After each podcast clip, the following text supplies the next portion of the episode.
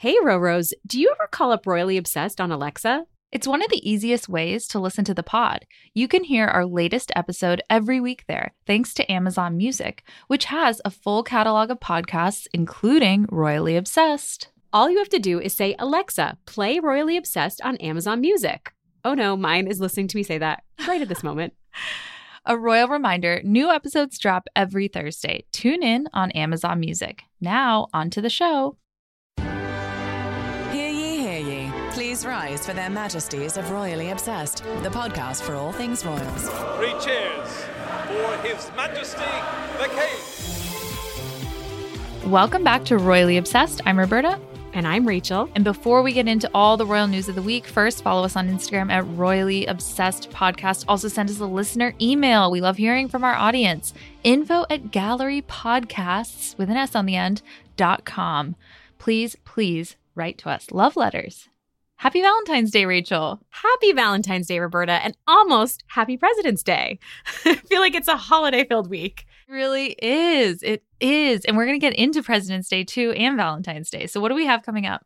All right. Well, I think first and foremost, we're talking about this mega Sussex rebranding media blitz. This week has been full of Sussex news. We're going to be talking about all of that. Also, updates on Charles and Kate and their health, a royal birthday that is not the talk of the town, but we're going to be talking about it. More royal content from Netflix.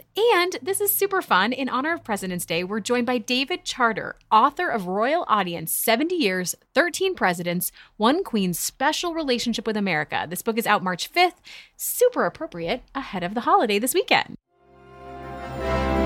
And now it's time for the weekly royal cocktail. Know it was so fascinating getting to chat with David. But first, of course, we always leave time for a royal refreshment, and Valentine's cheers. Day is no different. So, I whipped up this really easy drink, and I think that our audience will like it, hopefully. It's a Valentine's spritz, and it's super easy. It's just rose, a splash of seltzer or soda water. I have soda, and then a splash of grapefruit juice, or really whatever you juice you might have in the fridge, like cranberry or pomegranate. And then this is the icing on the cake. And I don't know if you can see this over the Zoom, Rachel, but I have a toothpick through a little gummy heart candy, which is the perfect little garnish. I love that. That is so genius and so you. I absolutely love the creativity that you always bring to this. Here's a little healthy swap, though, if you wanted to do this. Is it you, cut the candy? No, I'm just kidding. Okay, you could do that. Or you could cut a strawberry in half so it looks like a heart and put that toothpick through that, or a couple of those, and lay it across your drink. So I hope oh people make this for Valentine's Day or whatever, just your weekend plans.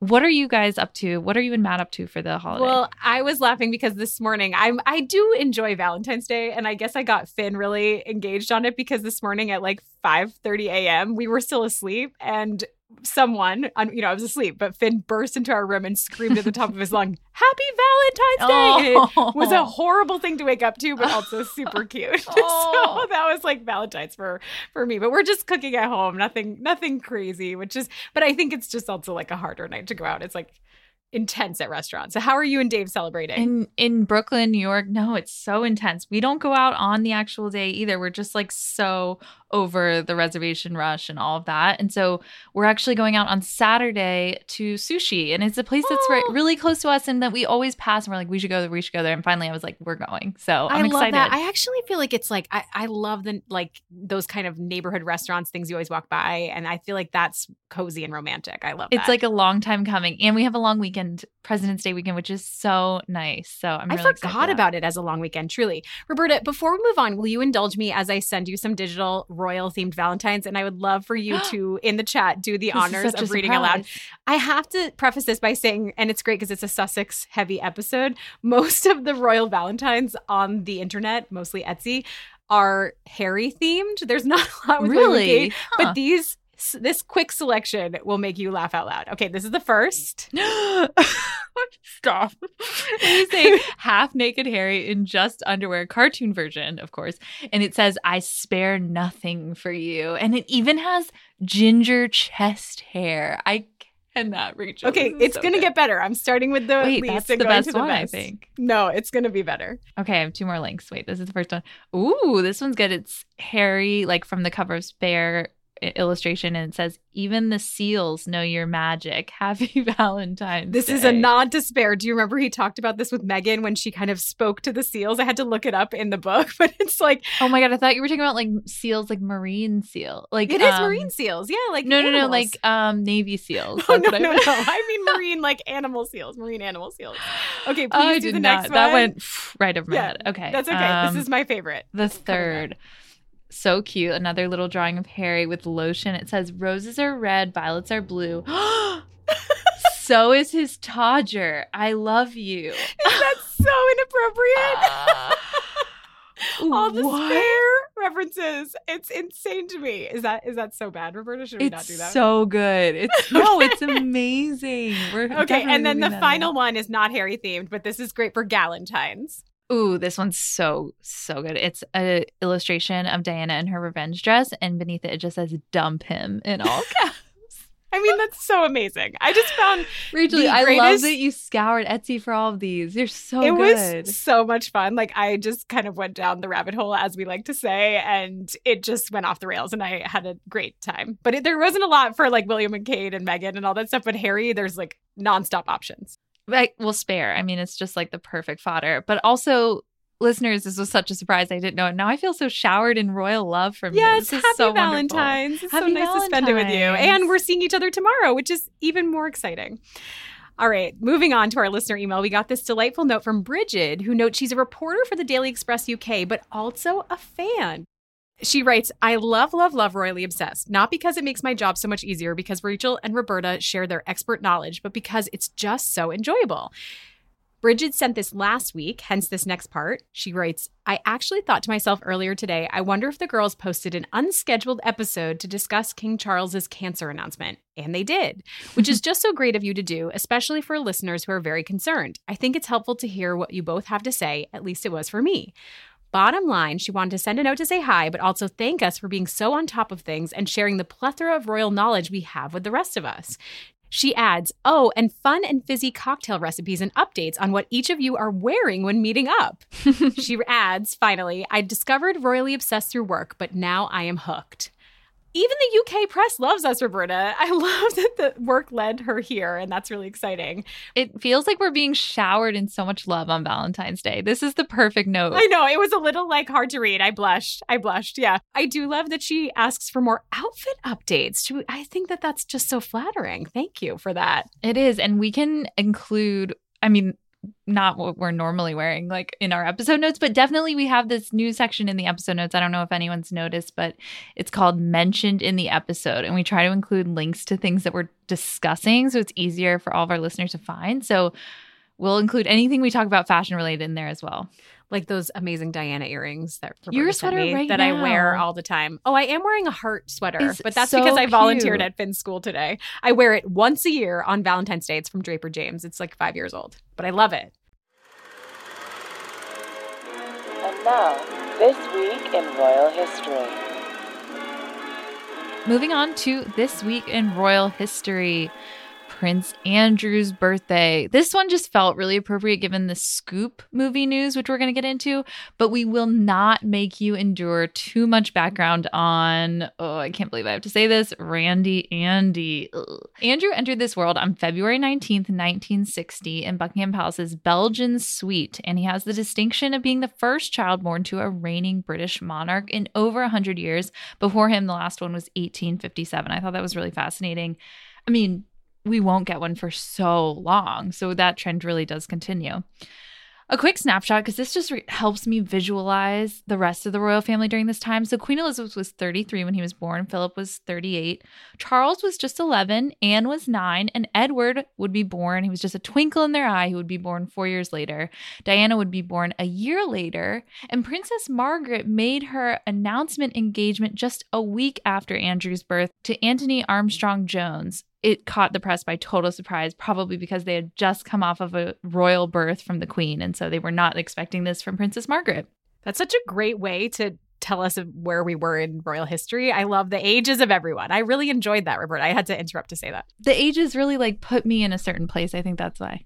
Fast forward 2021, a book by royal biographer Nigel Cawthorne said that at Gordonstoun, Andrew was nicknamed the Sniggerer by his schoolmates because of his penchant for off color jokes at which he laughed inordinately. Does that not feel like foreshadowing? It's unfortunate, yeah. Okay, and then fast forwarding to today, Netflix dropped the Scoop movie Bombshell this week, and the movie is out April 5th. Those photos, that trailer, it's Ugh. Wild. I mean, one of the IG commenters said that it looked like Mike Pence plus 40 pounds, which I can so see. We're going to play a snippet of the trailer. This is the story. The only story. I want it for us. Thursday, 2 pm, the palace. Two chairs in the middle of the floor, six feet apart.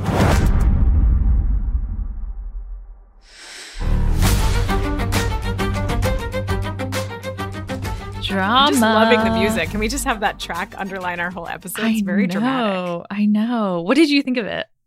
I mean, I was just so excited. I feel like my reaction was also to Rufus Sewell and hair and makeup just completely making him look like Andrew. I mean, Mhm. Netflix can do it. I feel like it was absolutely a choice to cast Dominic West as Charles, right? Because we could see that they can really redo someone to make them look quite exact. But Do you I'm also see Mike. Pence though? I do. Some weight gain. After that person said that, I was like, oh my gosh, spot on. Well done. But I'm excited. I mean, April 5th is right after Easter, right when Kate is supposed to return. So I feel like it's a lot to come back to for sure. That's so true. Yeah. I did want to call out to like Gillian Anderson, who's also in The Crown. I feel like she's been on the Buckingham Palace set for so long. Like they Yes, just like have her there in the wings. Also, I had to look this up. Princess Beatrice will be played by Charity Wakefield, which I don't know if you ever watched. I don't think you did the show The Great on Hulu. Oh, I did. I did. You did? I loved it. okay, that. so she's in that. She's in that show. She's one of the. She's a brunette in the show that has the affair with the czar. Ooh. And then also we have Keely Hawes, who is married to Matthew Macfadyen, who is Tom Wambsgans from Succession. What? She is his. She's Andrew's press sec- secretary in the movie. So it's a movie, right? It's not a TV show. No, it's a movie. Yeah, yeah, yeah. Okay, it's definitely okay. a movie. I'm yeah, excited. I'm so excited. I feel like it just. I I can't wait to see how Netflix retells this. And I, I mentioned to you when we were slacking about it ahead of our of our recording, just that I am watching The Diplomat right now, so I'm in a real Rufus Oh, yeah. Sewell state of mind. I've never Yes. watched that show, and I know a lot of people love it. And we had, if our listeners remember, we had Sam McAlister on the show a while back, and you guys can go back and listen to that episode all about the book that this movie is based on. So I highly recommend. Also, just one more note about this week coming up Sunday is the BAFTAs. Will we see William? That's still a big question mark, TBD on that. I hope so. That would be really exciting. But it is midterm break, so I don't know. I feel like he's supposed to be offline during this time. I'm not expecting it. Yeah, maybe they're traveling or on vacation or something. It would be a super big surprise. All right, moving on to royal news. The Sussexes relaunch. Roberta, I really was excited to talk to you about this. Our forensic analysis of Sussex.com. It was quite a week of news, and they are currently not yet that we've seen touching down in Vancouver, kicking off their three days um, to celebrate the Invictus Games that will take place in that area in 2025. Just kind of a ramp up to that. But we need to talk about this very quiet, I'm yelling the word quiet, relaunch on Monday, moving SussexRoyal.com to Sussex.com. If you remember, and if you visit SussexRoyal.com now, the redirect from that page now reads This site was established in 2020 and sets out the work streams of Prince Harry and Meghan, the Duke and Duchess of Sussex, prior to their move to the United States. To learn more about the royal couple and their philanthropic endeavors, click here. So it doesn't fully redirect. You can go to the site, but then if you click that link, it takes you to the newly established Sussex.com.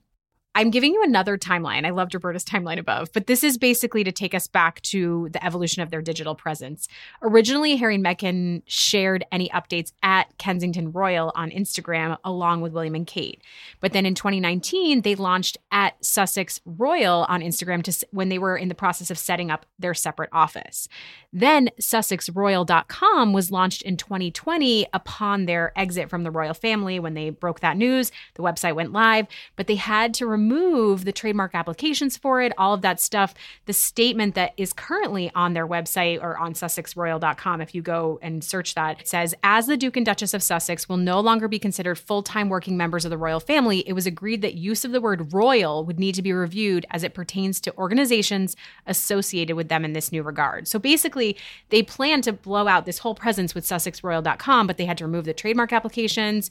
It's basically been a defunct site until this big relaunch. Mm. There were tons of details that we wanted to call out. First and foremost, the homepage image. This was taken by Chris Jackson. It's the same one that they used for their Christmas card. It's from the Invictus Games 2023 in Germany.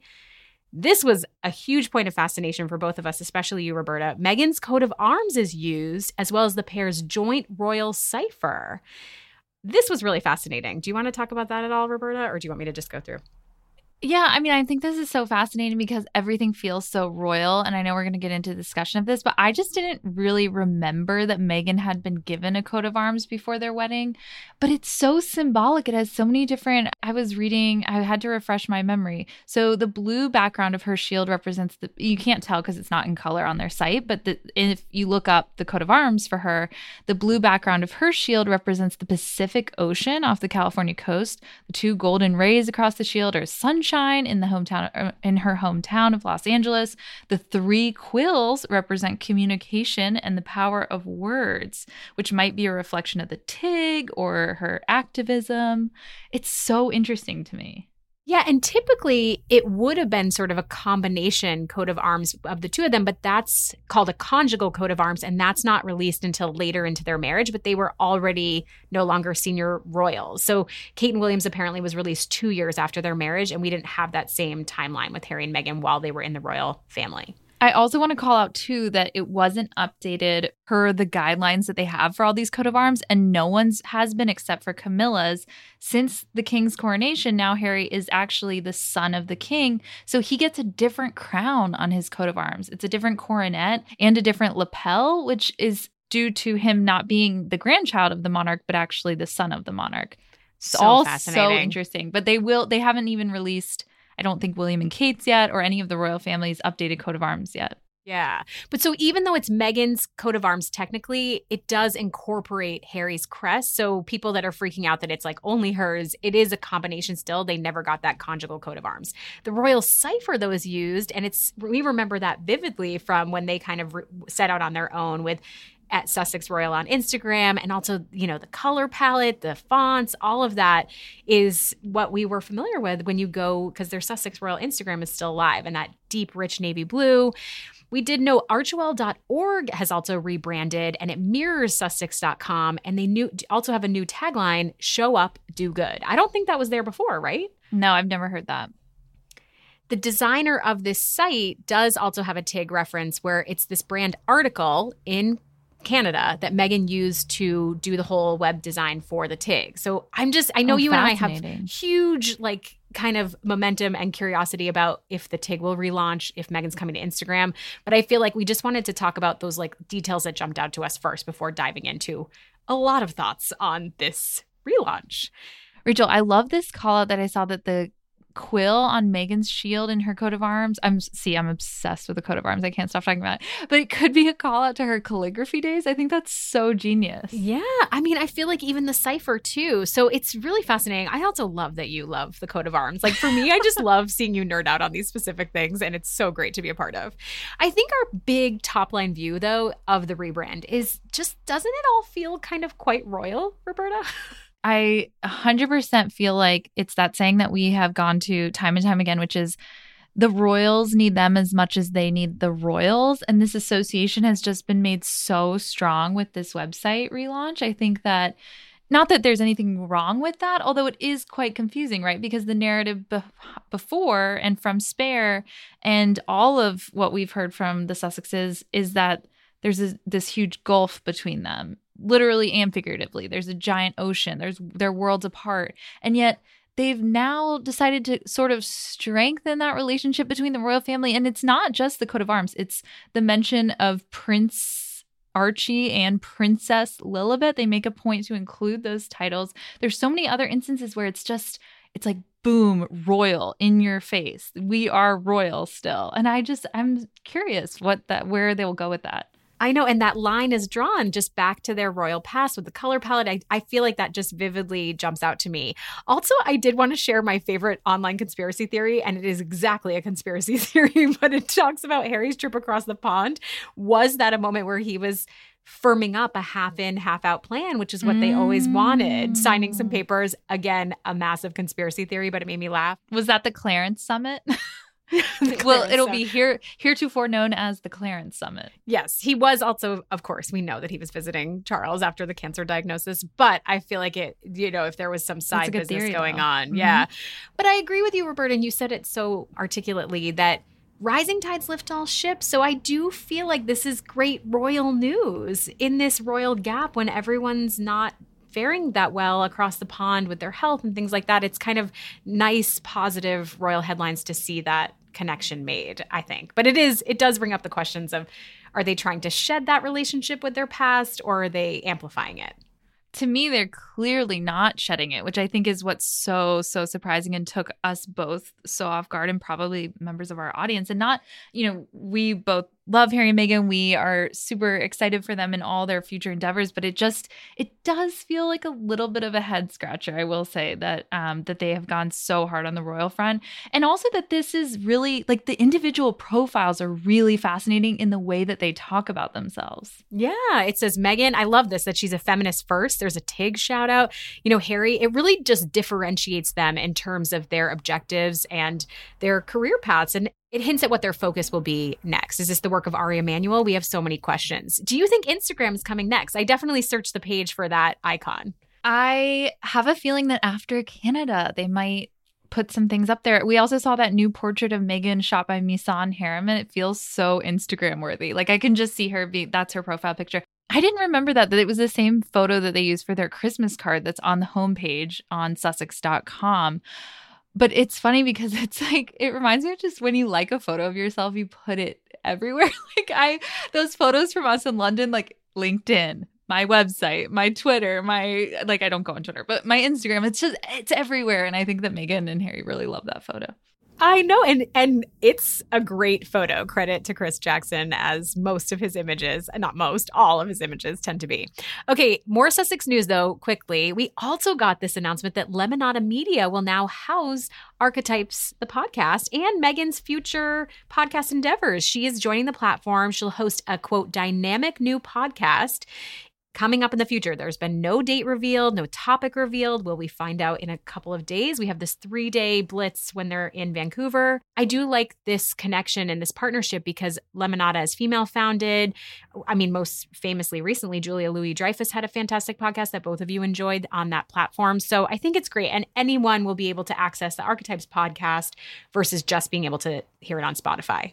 And dynamic makes me think that maybe it's constant. Like I, I feel like some a lot of celebrity podcasts are 10 episodes, one and done. And meanwhile, you and I are doing the real work over here. Every week we're here. Every every, week. I want to see. Meghan We every week at that Yes. microphone. yes. I know. I know. Do you think it's odd that Harry's not a part of the podcast deal?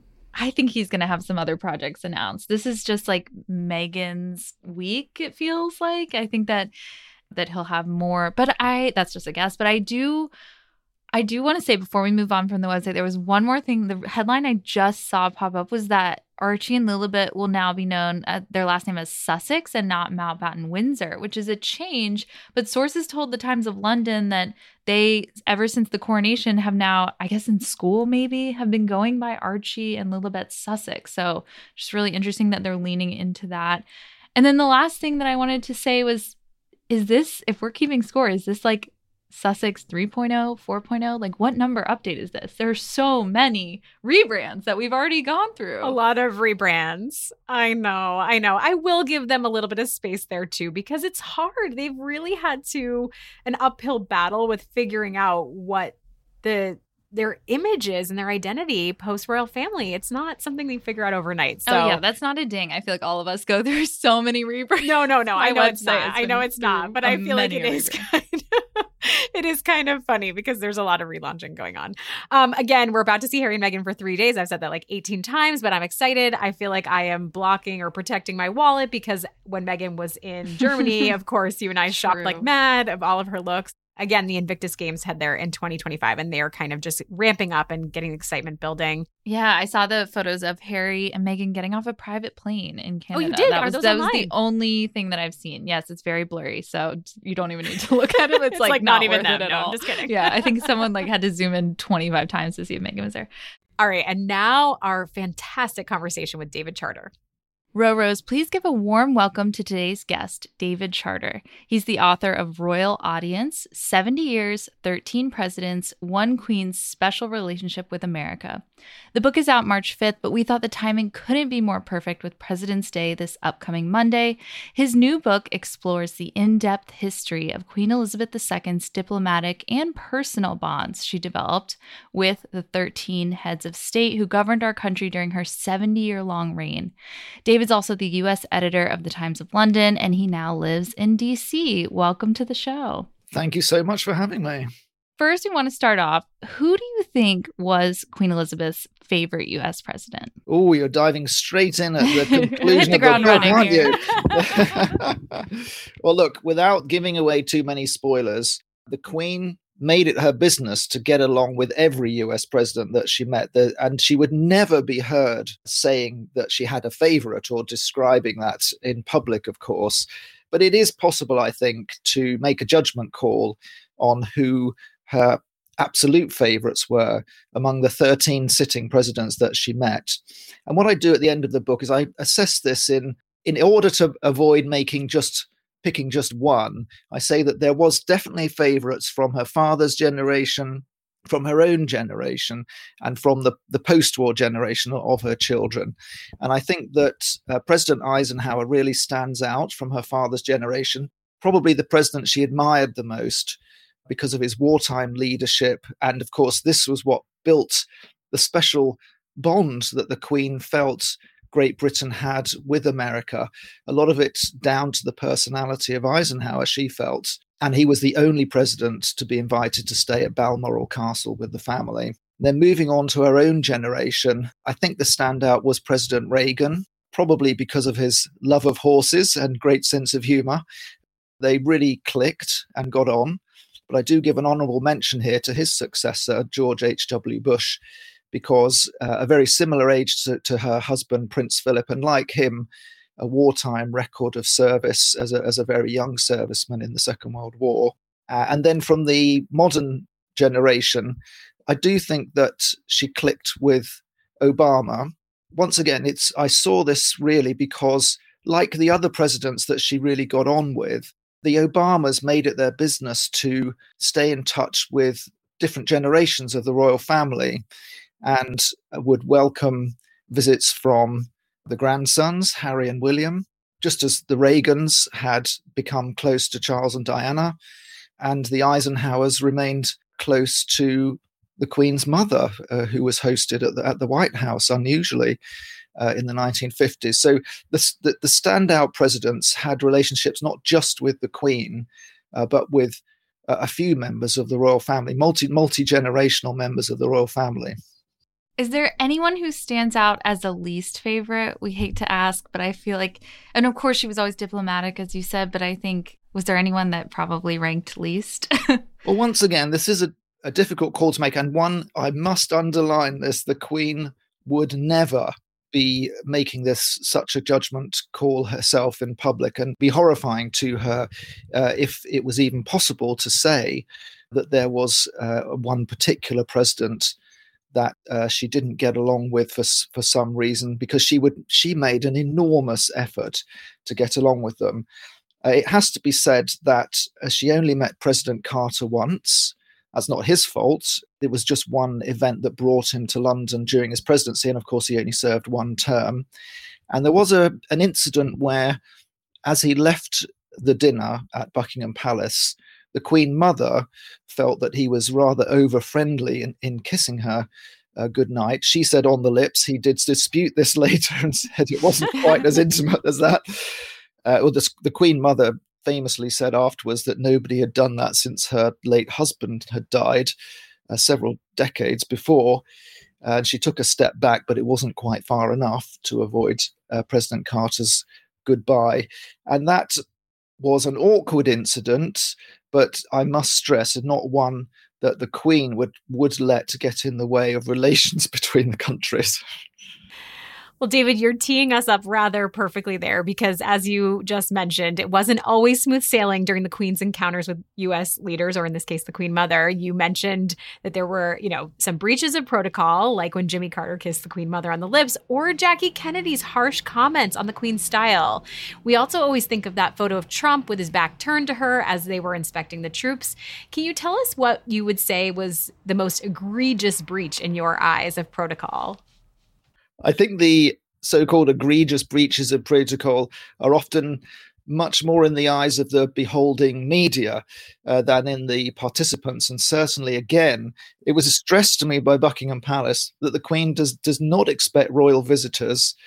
Uh, especially foreigners uh, coming from America, for example, to observe every royal courtesy that would even be expected of British people. So, curtsying and bowing, for example, is no longer expected from royal guests who are not representing Commonwealth countries, for, for example. There have been various media storms about whether the Queen was addressed properly, say, by Nancy Reagan when she refused to curtsy uh, on their first meeting. Again, the Buckingham Palace was put out a statement saying it was very relaxed about this and it did not expect a royal visitor from America to, to bow or curtsy in front of the in front of the Queen. The incident with Trump has been widely reported. Of course, what happened there was that they walked over to inspect a line uh, of uh, British guardsmen on the Windsor Castle lawn. And there was a muddle where Trump seemed to walk in front of the Queen, and the Queen was moving her hand, trying to get him to move into the right position. Uh, and in the end, they walked perfectly friendlily, of course, in front of the row of troops. But this incident was explained to me by Buckingham Palace. It actually has quite an interesting story behind it because this was the first time that the Queen had led an inspection of the troops with an American president. Prince Philip, who was still alive at the time, had just retired from doing this duty. He was the one who had led several other presidents along lines of troops. And the Queen didn't exactly know what she was doing either. So the line from Buckingham Palace is certainly that it was six of one and half a dozen of the other. They neither of them were really exactly sure what they were doing, and that the Queen were, was mortified actually uh, that there were press stories blaming it all on uh, on Donald Trump at the time. And British officials have told me, for example, that the state visit of Trump, which happened the following year, went off by the book. Uh, as far as the royal family were concerned, the Trumps and many of them visited, as you recall, for this for the state dinner, uh, were very well behaved in terms of protocol. One of the other famous ones, of course, is Michelle Obama putting her arm around the back of the Queen during a reception on the Obama's first visit in 2009. And this could have been blown up, of course, by the media into some international incident. But what happened was almost immediately, if not simultaneously, the Queen put her own arm around Michelle Obama's back. And that did show to me, first of all, a, a growing relationship with the Obamas. They'd had only just met uh, the day before, I think. But also the Queen's determination to make sure that so called breaches of protocol did not overshadow the enormous uh, organization that goes into a royal meeting of, of this kind, especially the first time that this new president and his and the first lady had met the queen had met the royal family. I think that gives you an indication of how much the royal family are determined not to let these so-called breaches of protocol spoil the whole thing. Uh, I love that photo of Michelle Obama and the Queen. I'm so glad you brought that up. Well, speaking of first ladies, we wanted to ask more about JFK and Jackie in particular, who were at the center of America's own royal dynasty, if we can say that. So, The Crown, the show on Netflix, certainly took a stab at a portrayal of this, but what is fact and fiction there? The, well, the Crown episode does spring from a situation that was actually rather tense and awkward. And we know this because Jackie Kennedy later gossiped with a couple of her confidants who spilled the beans, notably Gore Vidal, who revealed that Jackie had said that the, the Queen was uh, human to her only once, and she thought the Queen resented her. And so this quite thin information was built into the the portrayal in the Crown of the Queen being rather jealous of the all the publicity surrounding the Kennedys, who had just been on a state visit to France before they came to the UK and were feted as the the face of the 60s, the the the happening couple, the most fashionable first lady ever, etc., etc. But what was really behind it wasn't in the crown, and that was that the Kennedys uh, were offered this dinner at Buckingham Palace as a what the palace thought was a rather generous gesture, as they were on an informal visit to come for the christening of Jackie's niece. The Kennedys wanted uh, Jackie's sister and brother-in-law to come to the dinner, but this was early 1960s Britain, and it was still rather hidebound and staid. And the rule was, especially for uh, an informal dinner at Buckingham Palace, that no people who were divorced were really allowed to be on the guest list. And of course, this was Jackie's sister's second marriage, and the husband was on his third marriage. And back and forth, the officials went trying to explain to the first couple that really this is not done at Buckingham Palace, and uh, could we just invite some other people? And the Kennedys asked if they could have Princess Margaret, the Queen's sister, and Princess Marina, uh, a royal aunt who was so fashionable she'd had her own colour named after her, Marina Blue. But in the end, it came down to a sort of showdown where Kennedy himself said, Well, don't bother with us then if it's all too much trouble, or words to that effect. We don't know the exact words. And in a panic, uh, Downing Street, then the Prime Minister got involved and with the palace. And of course, they said, Well, look, okay, then uh, we can have the the sister and, and the brother-in-law can come along. But when the Kennedys turned up on the evening, there was no Princess Margaret, there was no Princess Marina, and as Jackie described it, there was every Commonwealth Minister of Agriculture they could find to fill out the table. And this made for a rather awkward atmosphere, of course. This wasn't in the Crown, this whole backstory about the, the guest list being the problem. The Crown made it out to be the Queen's jealousy at Jackie's popularity to be the problem, but I find that rather unlikely. I don't really think the Queen of Great Britain would have been so terribly generous of someone else getting a lot of attention, uh, but it obviously made for great TV. Yes, that that over dramatization, that fictionalization of royal events for sure, as the crown does so well. One thing that struck me in your book is, you know, you talk about Queen Elizabeth and Prince Philip's early visits to DC to meet with, for example, President Truman, who they had a terrific rapport with. This line, the American press gushed about the enthusiastic welcome and emphasized the youthfulness of the couple. How would you compare Elizabeth and Philip's visits to Diana and Charles's later trips to DC decades beyond that time. I mean, I feel like you noted that 550,000 people turned out to see the Queen and Philip, but in this case, it was a young and dashing Philip who stole the show versus a young and dashing Diana or young and and stunning Diana. It just was it's interesting because we just don't hear a ton about the early years of newlywed life for Elizabeth and Philip in DC. It is actually absolutely fascinating and enormous crowds turned out for those first royal visits. The first one, as you say, she was still Princess Elizabeth but the many tens of thousands of people who lined the streets was a little exaggerated because Truman had given all the federal workers the day off so they could actually uh, line the streets in Washington, D.C. And nevertheless, it was a really special occasion because it was the first time the Queen had set foot in the United States of America. She got off the plane at National Airport uh, uh, to be greeted by the Trumans and their daughter, who was very famous in her own right as, as a singer and, and had met the Queen uh, that summer uh, as a, as preparation uh, for the visit, actually, uh, and also in the the following state visit in 1957, those crowds were were again huge, and you've got to bear in mind that at those occasions, the Queen was a was a cover girl in the 1950s.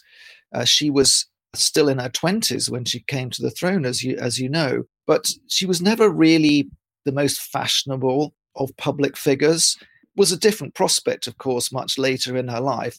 But as you say, when that kind of excitement returned, it was for uh, Diana, who had married into the royal family aged just 19. And she was in her early 20s when the Reagans invited them to the White House. And famously, Nancy Reagan encouraged John Travolta to suggest a dance with uh, Diana on the in the in the middle of the White House floor, which uh, gave rise to all all those lovely photographs that are very memorable uh, e- even even today. And it was just a different age uh, of celebrity, really, when Diana uh, came along and was fashionable to boot. That wasn't the Queen's USP, right? She was very formally dressed and stuck quite rigidly to the plan there wasn't an awful lot of, of impromptu dancing, for example, although one was arranged with President Ford the, in the 1976 yeah. state visit in the very same place where Diana would later dance with John Travolta. That was a little more formal. And of course, there was that incident where the band, sticking to its playlist, uh, at the very moment that the Queen and President Ford uh, stepped onto the dance floor, the next tune on the playlist was "The Lady Is a Tramp." Oh they got a bit of adverse publicity the next day because the the the AP reporter picked up on that. Nobody else had really noticed it at the time, actually.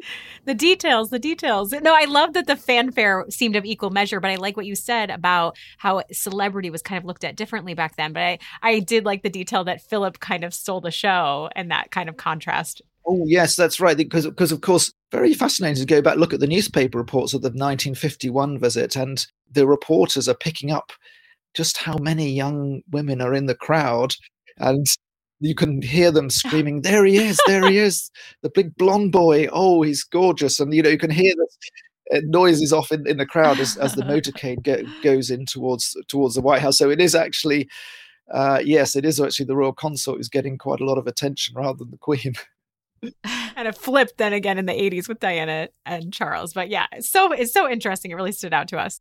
Well, David, you mentioned the Reagans, and I want to go back to that because the cover of Royal Audience, your book, is an iconic image. It's the one of the Queen giving a speech as Ronald Reagan laughs uproariously. So take us inside that moment. What was she saying? And was the Queen's wit on display often in front of different presidents? the Queen did like a joke, actually, although quite often they were rather scripted. And you've got to say hats off to the photographer who captured this moment because the photographers were handed out a copy of the speech before she gave it and they went through it quickly and they spotted that this joke was going to come up. So we are all ready for this big moment that made what I would describe as one of the top photographs really symbolizing the special relationship between the two countries and, and the kind of relationship that was struck up between the Queen and the presidents. Of course, this was when the Queen made a 10 day tour of California, and it was a return visit after a really successful trip by Reagan the previous year when they'd rode horses together in Windsor Home Park. And what they really wanted to do was have a uh, a rerun uh, in in California where they would ride horses together in, in America. But the weather was absolutely atrocious, and it caused almost all the events, including the horse riding, unfortunately, to be cancelled. And what the Queen was saying at that moment was the effect that I realized that you'd imported a lot of British traditions, but I didn't think one of them was the weather. And of course, at that moment, Reagan threw his head back and slapped the table uh, in laughter. And it was marvelously captured in a lovely in lovely photographs, one of which is on the front of the book, because it just to me is a really fun photo showing this queen. The queen, by the way, doesn't move a muscle of her face. There's not even a twinge of a smile. Of course, she's looking down at the at the paper and doing that very British uh, stiff upper lip. But I've caught you out with a funny joke while I'm being very British about it. And uh, Reagan is being the affable, jolly chap that he we all know he could be uh, as president. And it was just the way that their two characters were were so kind of different, but in a way complementary on the public stage. Now we have to ask the royals notoriously aren't political, but are they? You note the Queen's ability to be quietly persuasive and to encourage warm relations, but also to advance, quote, hard nosed national goals. it's a tricky balance, but she did it so effortlessly. Can you talk to us about that? Yes, I think the thing you have to bear in mind is that the royal family are deployed really by the government, which funds them through taxpayer funding, a lot of it, as diplomats for the country. So there's a lot of lovely pomp and splendor and circumstance, but the hard nosed bit, as you say, uh, is representing my country uh, around the world and enhancing its uh, reputation and appearance and appeal nowadays uh, for as a place to do business and a place for tourism as much as anything else. But throughout her reign, uh, her 70 year reign, uh, the Queen on a number of occasions really stepped up to try and make sure that this relationship between Britain and America, which she always regarded for her whole life, was the most important like non-European relationship of Britain, the special relationship based upon her wartime experiences and the way the American GIs came over and helped save Europe, of course. She would step in. So at a moment like the dispute in the 1950s, when Eisenhower really fell out with Britain because it had invaded Egypt to retain the Suez Canal and caused a terrible diplomatic incident that Eisenhower was furious. He thought this could drag the Soviet Union into a a global conf- conflagration and basically threatened to bankrupt Britain unless they pulled out, which they did. So relations were, were plunged into a terrible low. And so, what's the solution? Send the Queen over to uh, patch things up with Eisenhower, which she does effortlessly because they know each other from the wartime uh, liaison between her father and Eisenhower. She, of course, can offer the most amazing things that, like a invitation to stay at Balmoral Castle, for example, that other countries just simply cannot offer their glo- their global partners. No one's going to claim uh, that it was the the only thing that Britain did to restore relations with America.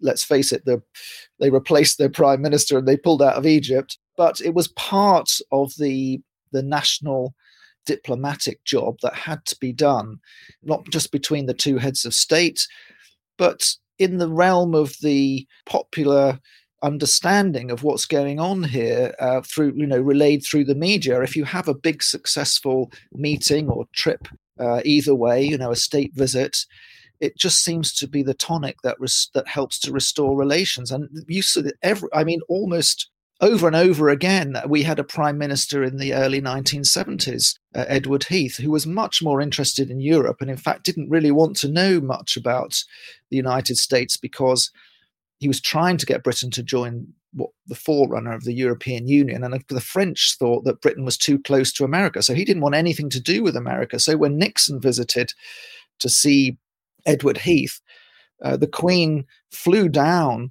from Balmoral Castle actually just just to have lunch, just to be there during the lunch, just to smooth relations between Nixon and Heath, who were famously didn't really get along and were a bit frosty, but having the Queen there as the catalyst just to help things along between them. So that you can see this uh, so often uh, throughout uh, her career. I mean, with Barack Obama, who started out his presidency uh, by inviting not the British Prime Minister, but horror of horrors for us, the Japanese prime minister was the first one to be get to get a visit to the White House uh, with Obama, and this struck the British as confirming their worst fears that he was going to turn America away from Europe and much more onto the Pacific. What's the answer? A special visit uh, to see the Queen. And Obama came over for an international summit, but he was the only visitor on that international summit to get called into Buckingham Palace uh, for lunch, and uh, uh, a, a, little bit of the royal magic was worked, of course, then, and then the rest is history. It, it, diplomats told me, and I no reason to disbelieve them, that they really think that the relationship between the Queen and the Obamas softened Barack Obama's view of the United Kingdom, uh, which, after all, as the descendant of Kenyans, where Winston Churchill, as Prime Minister, had sent British troops in to quash a rebellion in Kenya, locked up actually members of Barack Obama's family.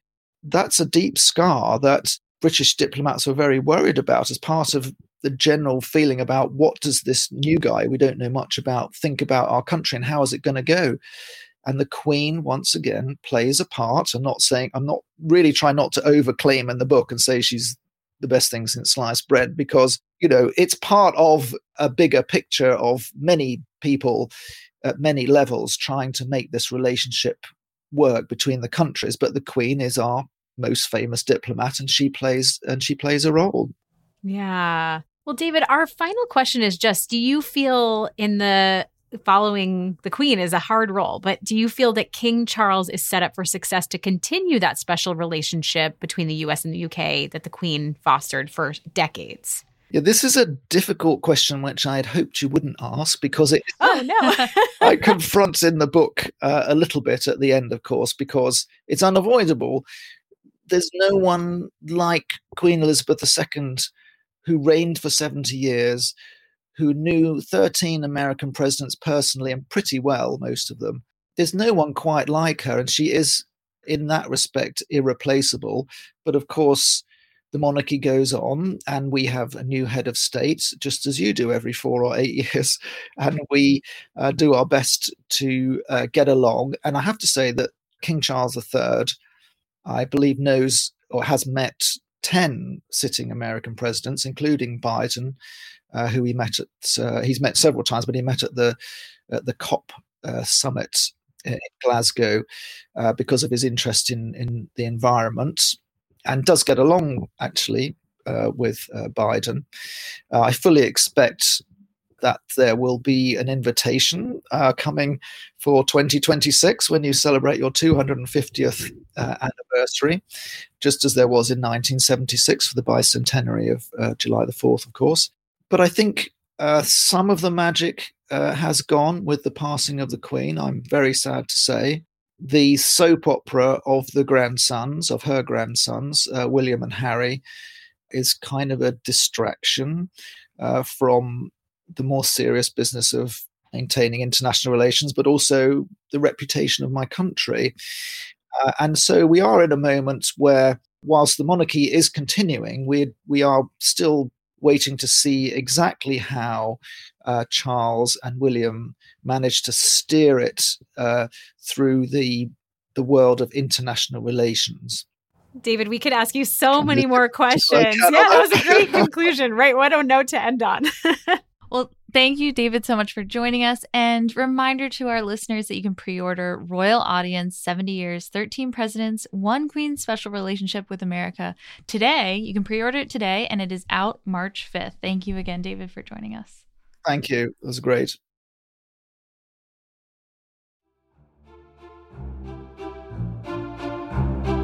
It's time for the Royal Highs and Lows. Before we adjourn the Royal Pod, our highs and lows, I am just a little bummed out that this tidbit of news from last week is that the King and Queen have canceled a bunch of royal tours. They scrapped a supposed spring tour to Canada because of the King's cancer diagnosis, and also probably are going to postpone their Australia trip later this year. Plus, Kate William, we know about there was possibly an Italy trip in there. So it's just a little sad to not see them abroad.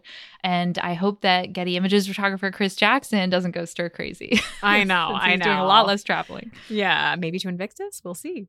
Milo is just Harry not popping up at the Super Bowl. I felt like in the lead up to the Super Bowl, I was like, oh my gosh, I just really hope I'm watching the game just so I can see maybe a Taylor Swift Prince Harry crossover in that box. But no, even with the NFL honors appearance, he was not there. I don't think he ever intended to be. But I just thought of our glee from 2022 when he was there with Eugenie in a mask. The Super Bowl was a roller coaster for me because I was also sad Harry and Meghan weren't there, but then I was so happy that Beyonce had new music. So Oh my gosh. Exactly, exactly. and Taylor Good Swift call. and like Good that call. the whole No, it was a very exciting game. It was Yeah. great.